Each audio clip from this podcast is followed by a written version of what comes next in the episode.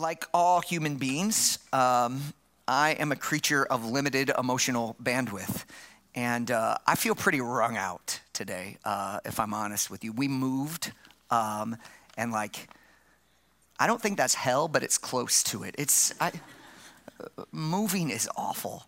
Um, um, second, uh, we had a we had a homegoing yesterday, a funeral service here, and um, and then third, you know, I was just like Julian, like not like excited about this day, but wanting to be present for it. So um, as we open God's word today, uh, I told this in the 9 a.m. Like, would you pray for your pastor right now? Because I don't got it today. Um, and pray that the Lord would speak mightily to his people because we need to hear from the Lord. We need his word. Um, we're always dependent, right? But just sometimes when we go through challenging things, we're more aware of that dependency.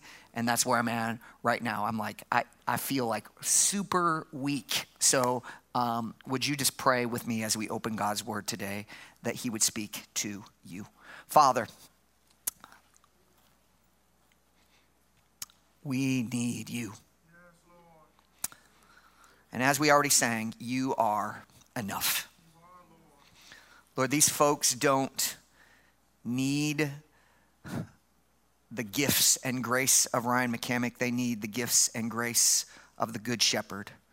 So I pray that you would hide me behind him today, that the cross of Jesus Christ would be exalted, that his resurrecting power would be seen, that you would speak. Open our eyes that we may behold wondrous things from your law. In the name of Jesus, we pray. Amen. Amen. Uh, the title of the sermon today is Intertwined.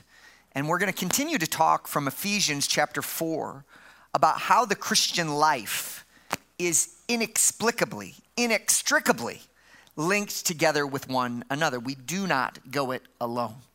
How, how many of you have uh, been to the redwood forest in California? How many? How many here? Okay, all right, good number.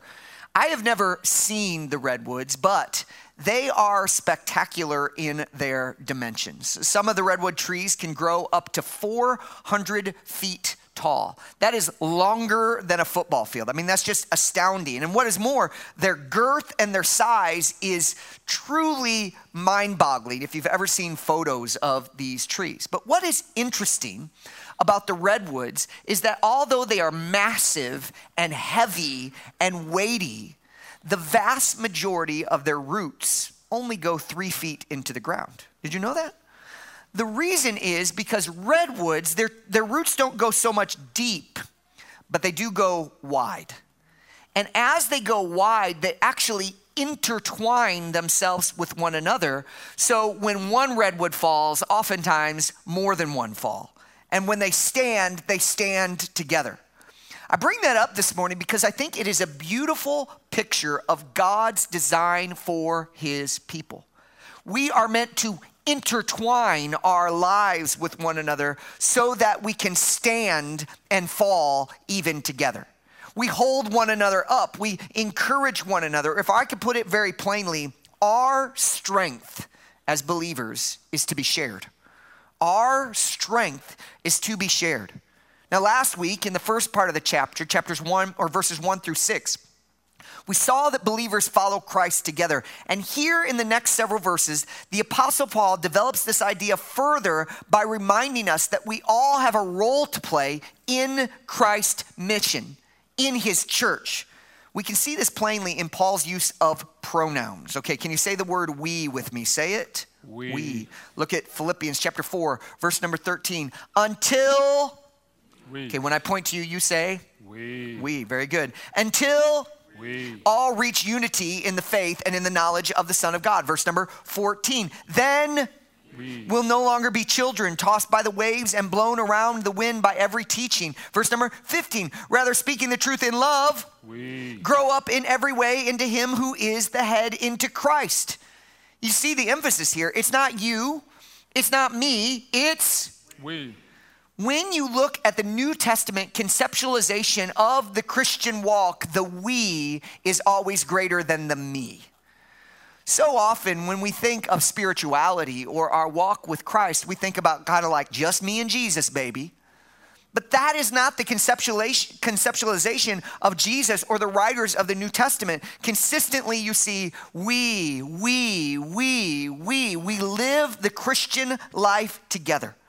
If we are following Christ, we need to not only be concerned about how you and I are doing, but how the church is doing. We need to be, as we say at Gospel Hope, responsible siblings. We're not just concerned about hitting the tape on our own. We're concerned about our brothers and sisters coming along with us in hitting the tape. It's not so much if you are an awesome Christian, it's really are we an awesome church? See the difference in emphasis there? If you're just concerned about your spiritual well being, man, you're going to lock yourself in your closet and be the best at Bible trivia. But if you're concerned about what Christ is concerned about and others, you're going to set aside some of your personal stuff and be more concerned about investing and encouraging and bringing others along with you. Sure, you can go fast by yourself, but you can go farther when you take others along with you. The reality is, you know, to raise the question from the book of Genesis Am I my brother's quest- keeper? You know, that question was asked, like, Am I my brother's keeper? And God's answer is what? Yes, you are. Yes, you are. You are your brother's keeper. Why? Because the mission belongs to us all. The mission belongs to us all. The progress and the health of a church is not the sole responsibility of the spiritual varsity squad, but it is the responsibility of every follower of Jesus. Which leads me to my point this morning. We must all, all, all, all embrace the church's mission. So this raises a question, right? If you tracking with me so far, we must all embrace the church's mission. The question you should be asking is what? What's the mission? What's the church's mission? You guys are so smart. What is the church's mission? Well, fortunately, we don't have to guess. First of all, because Jesus tells us plainly, and secondly, because there's a giant sign in the back of the auditorium. In Matthew chapter 28, which is known as the Great Commission, Jesus tells us the mission of his followers, and it is to go into all the world and what? Make disciples. Or as we like to say at Gospel Hope, our mission is to make disciples who are growing in the gospel as a family while on mission. That is why you are left on earth if you are a follower of Jesus. You have a mission to accomplish, and it is to make disciples of all the world. So you might hear that. And if you're anything like me, you hear such a grand, a glorious mission, a mission with a scope that is so massive, and your heart begins to say, Whoa, that's a tall order. I mean, God wants me to be involved in making disciples of all nations. How am I supposed to do that? I mean, man, I think about Avondale Estates and Decatur. Man, this is some hard soil at times. How am I supposed to make disciples here? And then you say, not just here, but like of the whole world. How on earth is this little scrappy band of believers, this church that we call Gospel Hope, supposed to be play some role in God's global mission of making disciples of the whole world? I'm glad you asked because that's the point of the message today. I want to give you three things that it means to embrace the mission that Christ has called us to. So, God says all of us are to participate in the mission. All of us have a role to play. We must embrace it, every single one of us. Well, what does that look like in our life? So, three things embracing our mission. Number one, rely on Christ's supply. Man, if you're anything like me and you start to think about the scope of Christ's mission, you start to feel like, well, that's awesome. Make disciples of all nations. That's cool to put up on a wall somewhere. But how on earth are we supposed to achieve that objective? Unsurprisingly, the Lord has not only called us to this mission, He has actually given us the supplies that we need in order to accomplish it. Look at verse number seven. Track with me. Look at your Bibles. But grace was given to each one of us according to the measure of Christ's gift. Let me read that again. Slow down. I want you to hear carefully what that text says. Grace was given to each one of us. Who do you think each one is? It's you. It's all y'all. Okay, that's the Greek. All y'all. grace was given to all y'all. By whom? Jesus. Christ gave each one of his people, everyone that follows him, a gift. In a sense, then, you could say every believer then is an essential worker. You remember during the pandemic, you remember how many of you, like, like anybody in here, like got laid off or furlough because you weren't essential for a little bit? Anybody? Okay, everybody says, okay. We have like a couple non-essential people. Get out of here. Yeah, like I mean, how, how rude of a statement can that be? You're non essential. Well, in Christ Church, that's not the case. Christ says, Look, I gave a gift to every single one of my people. Every person who trusts in the work of Jesus, in one sense, is essential to the mission. You have a part to play because Jesus has given you a gift to use for the fulfillment of the mission of the church. Sometimes we're sitting on the bench and thinking, like, man, I don't have much to offer. I don't have anything to do. I'm really not that important. Uh, survey says. No, according to the scripture, each one of us, I told you I'm tired. Okay. Each one of us has been given a gift by the grace is Christ. What is more, the gifts that Christ gives are directly connected to the mission that he has given us. Okay, let me let me use an illustration here. It's as if God says, "I want you to dig a hole and here's a shovel." He doesn't say, "I want you to dig a hole, here's a Q-tip." Well, that would be foolish. You'd be like, what am I supposed to do with this? The mission is dig a hole, you giving me a Q tip. No. God's like, I want you to dig a hole. Here's a shovel for you. Here's a post hole digger for you. Here's a backhoe for you. That's the really spiritual people, right? The mission is make disciples. Now I'm going to give you gifts that enable you actually to fulfill that mission. I love the way that the missionary Hudson Taylor once said it God's work done in God's way will never lack God's supply. That's good news. So, what are these gifts? What are these particular gifts that God gives to his people for the fulfillment of the mission to which he has called them? Glad you asked. Look at what it says in the text, verse number 12. 11, I'm sorry. And he gave, that's Jesus, apostles, the prophets, the evangelists, the shepherds, and the teachers. All right full disclosure, there have been like volumes written on this one verse about what exactly this means, what each of these are. I'm not going to bore you with the details of that today. What I am going to say is, I think this text essentially means that God has given his church these gifts because the advancement of the gospel will always need apostolic type people. He's given these gifts because the church will always need challenge from prophet type people. Because he's given these gifts to the church because the church will always need proclamation from evangelist type people. The church will always need care from pastoral type people, and the church will always need instruction from teacher type people. And fortunately for us, we're gonna need all these things advancement and challenge and proclamation and care and instructions. And these things actually help us fulfill the mission of making disciples in the world. God's given us the right tool for the job to which He has called us to do. you know, Pastor Rod always uses a really great illustration in, um, in Gospel Hope 101. And he says, like, man, God's given us these tools, but we need to use them in the proper ways. Um, if you know Pastor Rod at all, if you've been around Gospel Hope at all, you know Pastor Rod is a gifted teacher. That's very clear that God has given Rod the gift of teaching. But, but it would be crazy if Rod said, Oh Lord, thank you for my gift of teaching and he spends all weeks like prepping like the best sermon in the world. And then Sunday morning, he gets up and he goes to his bathroom and he locks the door behind him and he just preaches his socks off into the mirror. You say, What is wrong with that man? I don't know. I've been asking myself that question for five years. I'm not sure what's wrong with him. Mm-hmm.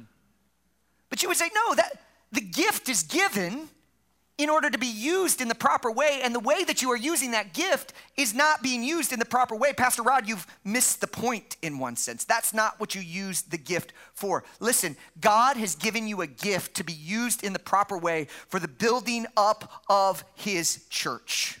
Huh. And look, these gifts that God has given all y'all, I mean, look around this room for a minute. This is a room of gifted people. And in a theological sense, if you've trusted in the work of Jesus, you are a gifted person. Not by some sort of like IQ test, not by some sort of personality profile. You are a gifted person by the risen Lord. You are gifted. And look, that gift, friends, didn't come cheap. Look at what it says. Look at what it says in verse number eight. Therefore, it says, when he ascended on high, he led a host of captives and he gave gifts to men. Okay, so this is Jesus. He's giving gifts to men. Well, what did it take for him to give those gifts? Verse number nine. In saying he ascended, what does it mean? Well, that he first also had to descend into the lower parts, the earth. He who descended is the one who also ascended far above heavens that he might fill all things. So, what does that mean? It means, at least in part, Jesus came to earth, he laid down his life on the cross, and he rose from the dead to give you the tools that were necessary to carry out his work in the world. Jesus didn't just die to rescue you from hell. He did that. Jesus died to equip you for his mission as well. And we would be fools. We would be fools and, and the epitome of ingrates if we took the gifts that Christ has given us and simply put them on the shelf to collect rust. Jesus died to gift you. Therefore, it is incumbent upon us to leverage those gifts, to leverage all that we are and all that we have and all that Christ died to accomplish to fulfill the mission for which he has called us to. Here's what it says in 1 Peter chapter 4. Just as each one has received a gift, use it to serve others. Don't set it on the shelf. You've been given a gift Use it to serve others as God, good stewards of God's varied grace. It's not your gift in the first place. You are stewards of the gift that God has entrusted you. Listen, Jesus died and he rose again in order that we would be able to live with meaning and purpose and pursue his mission in the church. Christ's death ensured that Christ's people are empowered. Christ's death ensured that Christ people are empowered. Jesus died. I, I don't want to be glib about this, but Jesus died so that some of you could serve in children's ministry. Like for real. Jesus died so that some of you could stand out front and give a warm greeting to somebody. We don't think of it that way, but that is part of Jesus' death's purpose to not just save, but to equip, to empower, to allow us to live in His strength. So, if we are to embrace the mission that God has given us, the first thing that we need to do is rely on Christ's strength. And the good thing is, if you're a follower of Jesus, if you trusted in the death, burial, and resurrection of Christ, you are gifted by the Son of God. Number two, remain with Christ strategy. So Christ has given us the right tool for the job, but here's the thing just because you have the right tool doesn't mean you know how to use it.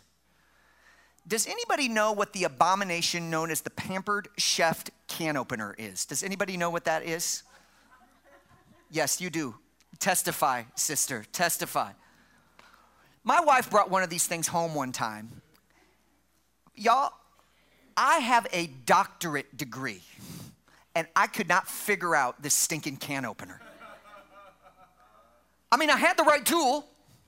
And I'm like, honey, this is not a can opener. There is no like, you don't squeeze it, there's no blade. What type of sorcery and witchcraft have you put into my hand? I had the right tool, but I didn't use it in the right way.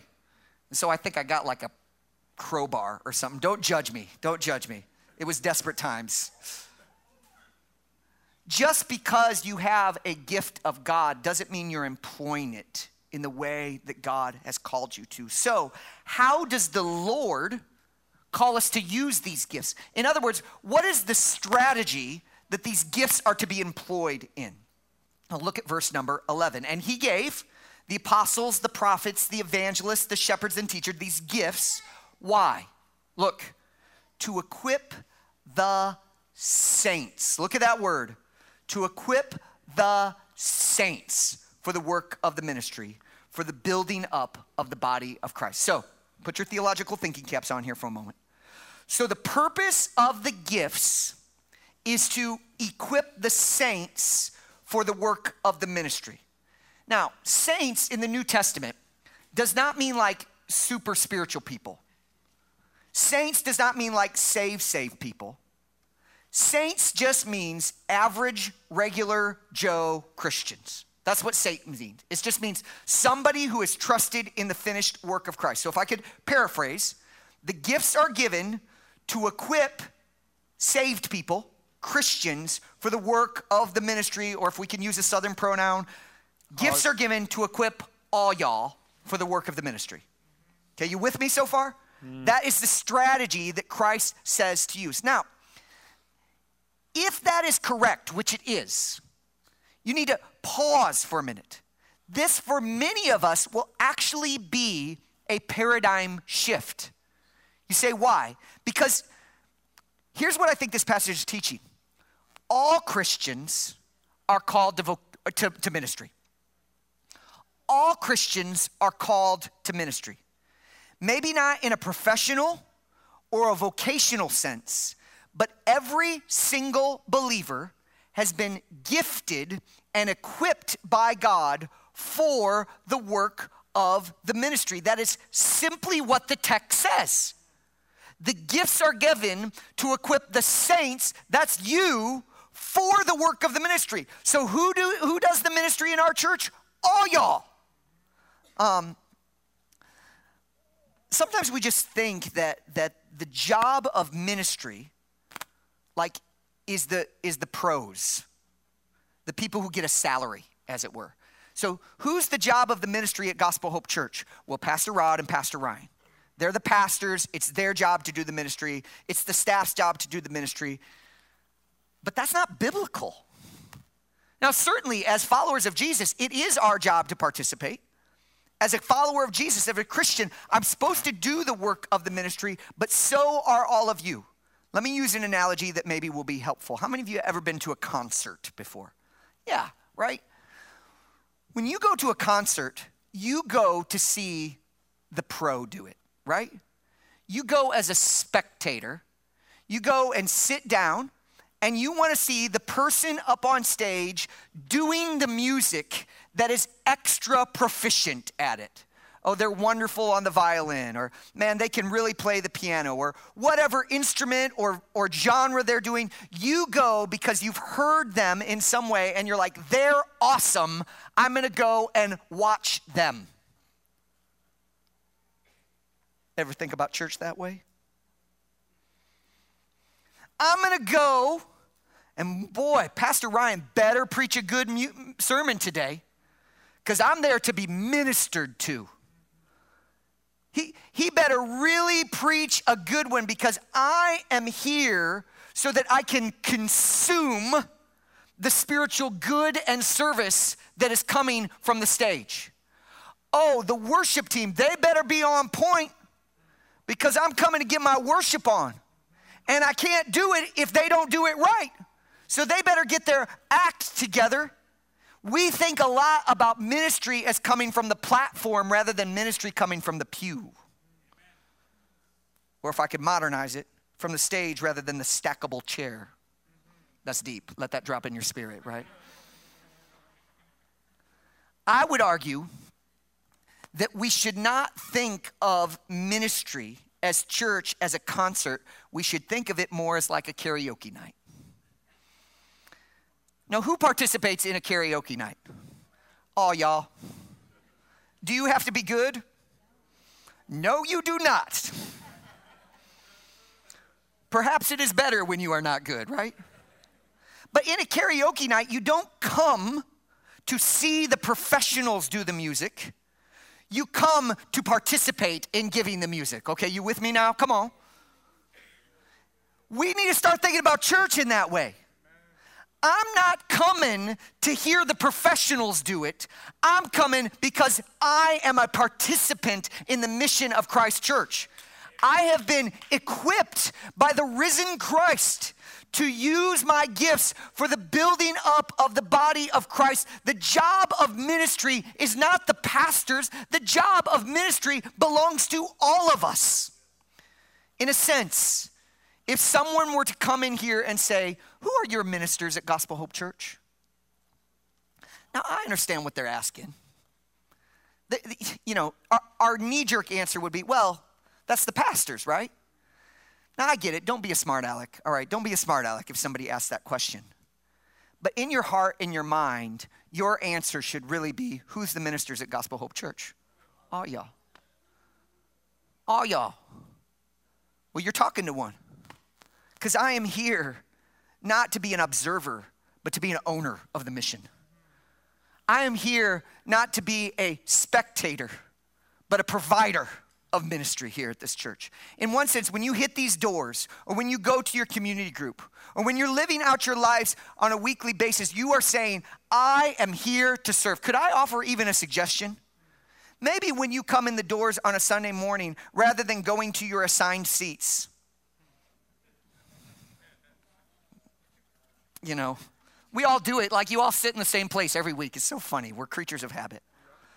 Instead of doing that, maybe you should stop at the door and say, okay, I'm here to minister today.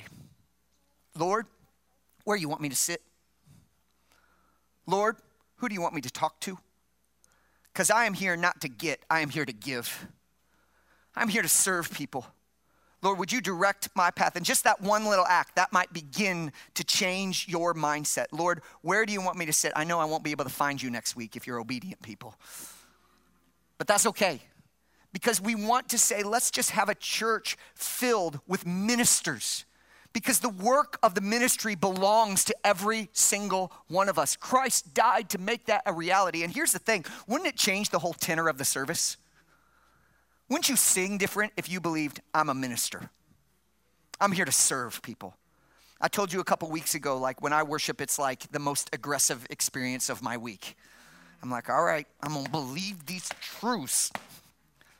And part of the reason I do that is not just for me, it's for you. Because I'm like, I'm not just fighting for me because I know people are dragging in here this week and they need to believe just like I need to believe. And maybe my fighting to believe helps them just a little bit.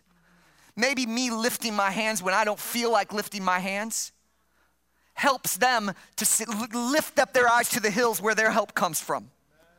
Maybe me singing with joy or with tears helps the person sitting next to me or beside me or somebody that sits across the way and says, Man, that's a blessing to my heart. Brothers and sisters, wouldn't it change the tone of the service if we all came not just to get, but to give? Would it change the way you listen to the sermons if you came to give and not to get?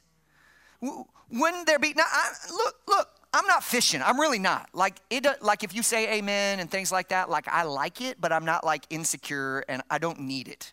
Early in my just okay, I'm just transparent. I'm down here on the floor. Early in my ministry, I needed it. I don't need it now. I'm a big boy. Um but they might need it. They might need you to say amen. They might need you to to pray in that moment. Oh, Lord, help us to receive. They might need you to be a participant in the sermon rather than just a spectator of the sermon. If we began to take the mindset that I have been equipped by God, I am a minister of Gospel Hope Church. I'm here to serve. I'm here to bless. I'm here to encourage. God, fill me up so that I can be a blessing to my brothers and sisters. Rather than, hey, it's just me and Jesus time. You know, look, sorry, I'm, this is Ryan Unplugged this morning. Sorry, I told you I'm tired. So, um,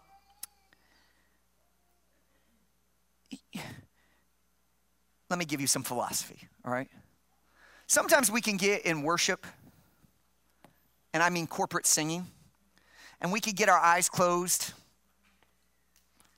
and we're singing to the Lord, and that's precious, and I appreciate that. But if that's the whole time we're singing, I think you're missing a dimension. Because the Bible says in Colossians that we are to speak to one another in psalms and hymns and spiritual songs, singing and making melody in our hearts. Like you could worship God on your own at home. I don't recommend it, like because there's something unique when the people of God gather. We come to not only sing to God, but to sing to one another. Like that's why we're here. We're here to minister to one another, to encourage one another. Your brother and sister, you may wake up one morning and says, ah, "I'm not sure I feel like going to church." That's too narrow. You're just thinking about you. What if somebody else needs you to be there? You see the mindset shift? All of a sudden, I'm not a recipient, I'm a provider. I'm not a spectator, I'm a full on player in the game. So, y'all, let's get in the game. Let's get in the game as a church and start saying, Christ, you died and you rose again to equip me for the work of the ministry. My yes is on the table. Number three, rest in Christ's success. So rely on Christ's strength, remain with Christ's strategy, and rest in Christ's success.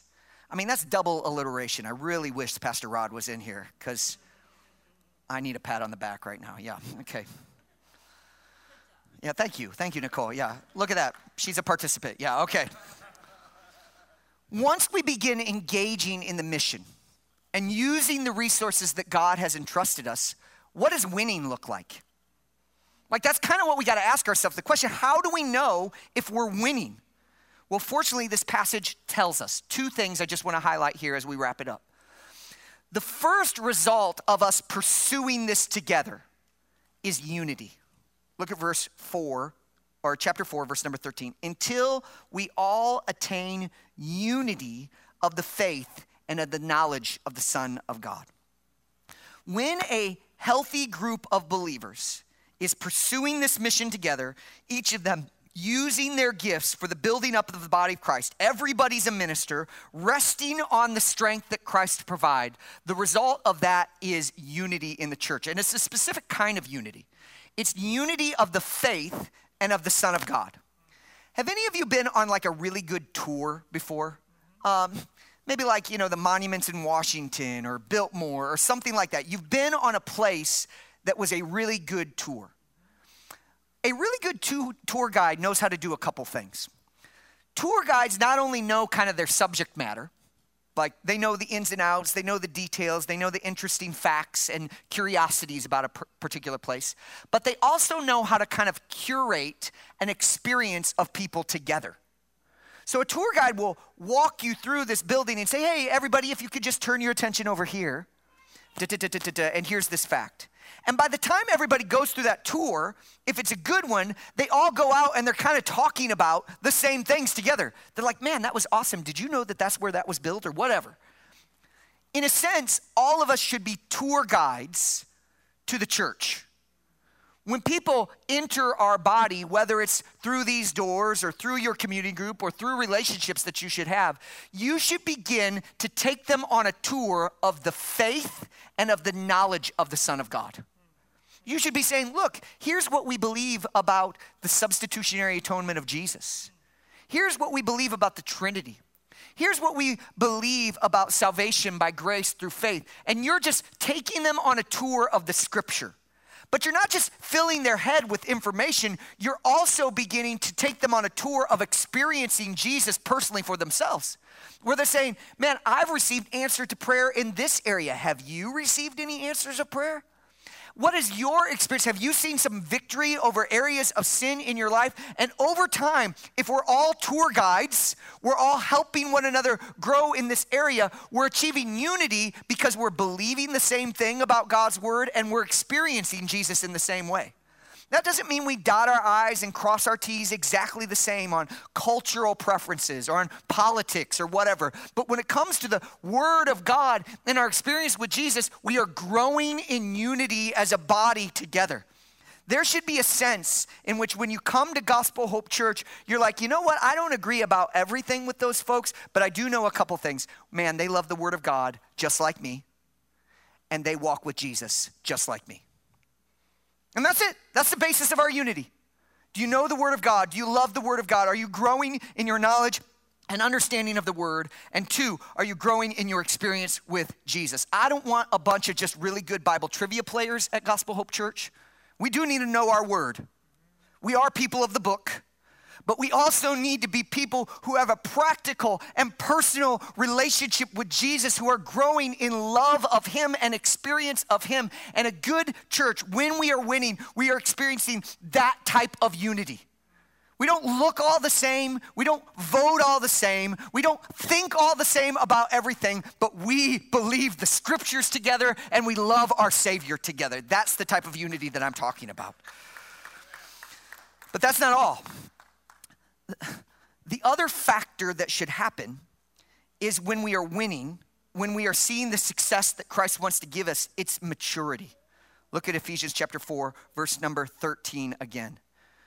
Growing into maturity with a stature measured by Christ's fullness. Now, that's just a way of simply saying this. If you are in a church, a body of believers where people are owning the mission, all of us should increasingly be looking more like Jesus. This is convicting to me. Because in a church like Gospel Hope, where we really like, we can be unified on the wrong things, friends. We can be like the cool church. Now, I don't want to be like nerdy on purpose. Look at my khakis today, Jalen. Okay, yeah, all right. Um, I, I don't want to be like out of touch or irrelevant or whatever, but our unity is not based on, well, those are cool people, those are modern people. Our unity needs to be based on, like, those are Jesus people. And, and if you spend time here, my hope is that over time you just keep looking more and more like Jesus and you're helping other people look more and more like Jesus. You ever heard the story about the sculptor? You know, where he says, man, man, that's a beautiful horse that you carved out of marble. How did you how did you get that horse out? And the sculptor essentially said, Well, the horse was already in there. I just chipped the pieces off that didn't look horse like. And in a sense, that's what should be happening in the church all the time. We're helping one another, chipping off pieces that don't look like Jesus. Slowly growing in maturity. My prayer is that if you are in this body of believers for very long, that over time, the character of our Lord and Savior is being formed in you. That's when we're winning. Not when the seats are filled. Now, I hope the seats are filled. Not just when we're planning churches. Now, I hope we keep planning churches like crazy. But we are winning when the body of believers increasingly is looking more and more and more and more like Jesus. And can I say something just just real plainly? It's going to be hard to do if you're never with these people. And it's just the reality. I need you and you need me. Because you know what? Just as I'm supposed to minister to you, that's my job in one sense, you're supposed to minister to me because it's your calling. You've been equipped by the risen Lord to be part of his mission in the world. We are all ministers and we need one another. I need Pam to knock off the non Christ like parts. And sometimes, sadly, oh, this is the ugly truth of it. Sometimes, sadly, the only way Pam is gonna know to knock those parts off is because I'm gonna hurt her in some way. But she's to be, no, I'm with you. I'm in it with you. Ryan, when you said that, that hurt. Oh, sister, good night. Man, I need to I need to repent. I need to change. We need one another to help us be growing in Christ's likeness. Let's not be the cool church. Um, it's fine if we're cool, all right? Cool's okay. Let's be the Christ like church. Let's be known for the way that we walk deeply with Jesus, not in not in unnecessarily offensive, strident ways, but in real, deep, passionate ways where we are saying, man, you know what matters to me? Jesus Christ and Him crucified. In all of this turbulent world, let's kind of go back to the basis and walk this way. Walk with Jesus, our Savior so that when people run into folks like you and I that happen to be part of this little scrappy gospel hope church, they are encountered with somebody who is maturing in their faith. Do you long to be part of that? Do you long to leverage your brief time, the brief time that we have left on planet Earth for something that will matter not for a day or for a week, but for forever? Then let's get in the game. Whether you got five years left or 50. Let's get in the game and begin to commit to give our lives for what really matters. Not, let's not chase the American dream. Let's not chase our kingdom and our name. Let's chase the name of Jesus and his kingdom come and his will be done on earth right now as it is in heaven. Let's be a foretaste of the rule and reign of King Jesus because we are all on board on his mission. You know, a wildly popular entertainment series has been Mission Impossible, right? Used to be a TV show, and then there's like a bazillion movies that Tom Cruise is gonna do till he's like 94. That dude's amazing, like, good grief. But the beginning of every one of those movies and TV shows start with this Your mission, what?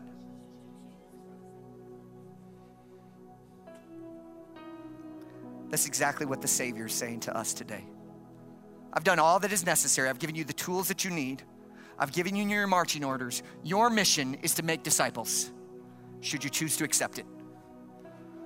Should you choose to accept it. Here it is. God is inviting us to get in the game. Look at what it says again in Ephesians chapter 4, verse number 10. I love this part. He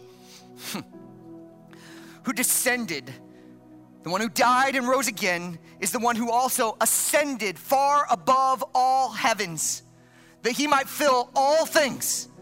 Jesus is seated in this position of authority as the king of the universe, the sovereign ruler of the world. And he, that's the one who gave apostles and prophets and evangelists and pastors and teachers. Why? To equip the saints, all y'all for the work of the ministry, for the building up of the body of Christ. Listen, Christ's resurrection is our invitation. Jesus died and rose from the dead to say, You can be a part. You can have a stake in the greatest cause in the world, my mission of building the church, gospel hope. Let's all get in the game. As the missionary and evangelist C.T. Studd once said, only one life will soon be passed, and only what's done for Christ will last. Do you want that to be your epitaph? That what you did for Christ lasted because you chose to say, Christ rose to get me in the game. Lord, help me to leverage all that I am and all that He has given me to be a part of His mission. Now, I'm going to close with something kind of unusual, except for I can't say that anymore because I always do things that are unusual. So, something that is normal. I'm gonna ask you to have a conversation right now. Just as you've been hearing from the Lord this morning, I wanna challenge each of us to have a conversation with those folks around you, your fellow ministers. How has God equipped you to serve the mission of the church? What are some specific ways that God has equipped you personally to serve in the church for the sake of making disciples in the world? So I'm going to ask you to have that conversation with two or three folks sitting around you. If you don't like them, just move. They'll be offended. It's cool. You're a minister, though. No more pay for you. You're fired. Okay. find some folks, have a conversation, and then I'll call us back here in a minute. And I'm going to ask you to respond in a way that's going to call you for some courage. So be prepared. All right, have a conversation. Go. Well, hopefully, you had a quick, good, enlightening conversation. Now, here's what I'm going to ask you to do. Not everybody has to do this, my feelings won't be hurt. But if maybe, maybe this morning, as you heard from God's word, you, you just feel like, man, God is pressing on my heart a particular way He wants you to serve. Like God's gifted me in this way, and I want to serve more meaningfully. Maybe you're already serving, but you want to just kind of take that next iteration. Maybe something needs to happen in you. Maybe you haven't gotten plugged in in some way and you're like, man, I need to get in the game. But I want to encourage you, if that's you, would you stand right now? Stand on your feet and say, man, the Lord's burdened me about particularly, particularly serving in some particular way. I have a burden to serve in Christ Church. Just stand to your feet. Okay, great. Great.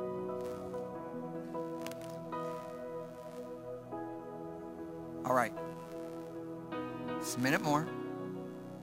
All right, now, if you're around those people, would you go and stand beside them, put your hand on their shoulder, and just pray over them for a minute? Just find somebody that's near you and just pray over these folks. You don't need to know the area, just take some turns praying right over them. Just begin praying one at a time.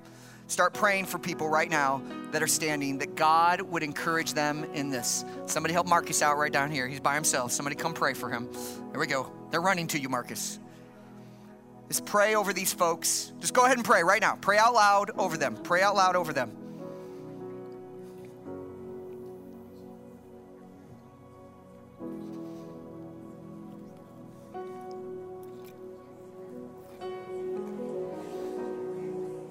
Hey, lean into this.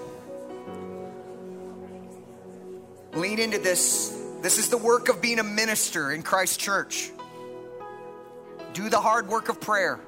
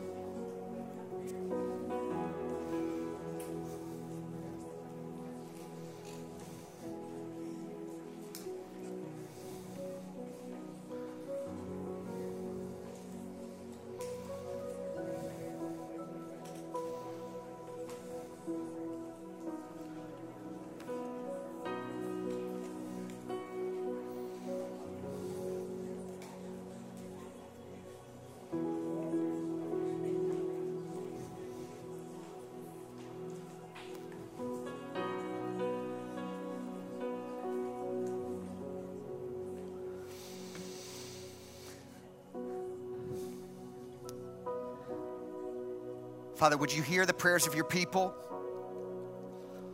as we just try to submit ourselves to you right now, Lord? Lord, some of these folks that you've, you're calling to be more engaged in your mission. I pray that they would be encouraged by the prayers of your people. And I pray that we would follow you wherever you lead us, Lord.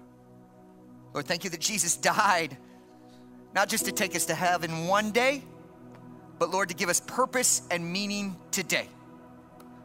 Thank you that we serve the King of Kings, the Lord of Lords, the one who died and is seated at the right hand of the throne of God to give us gifts so that we may be involved in your great work in the world.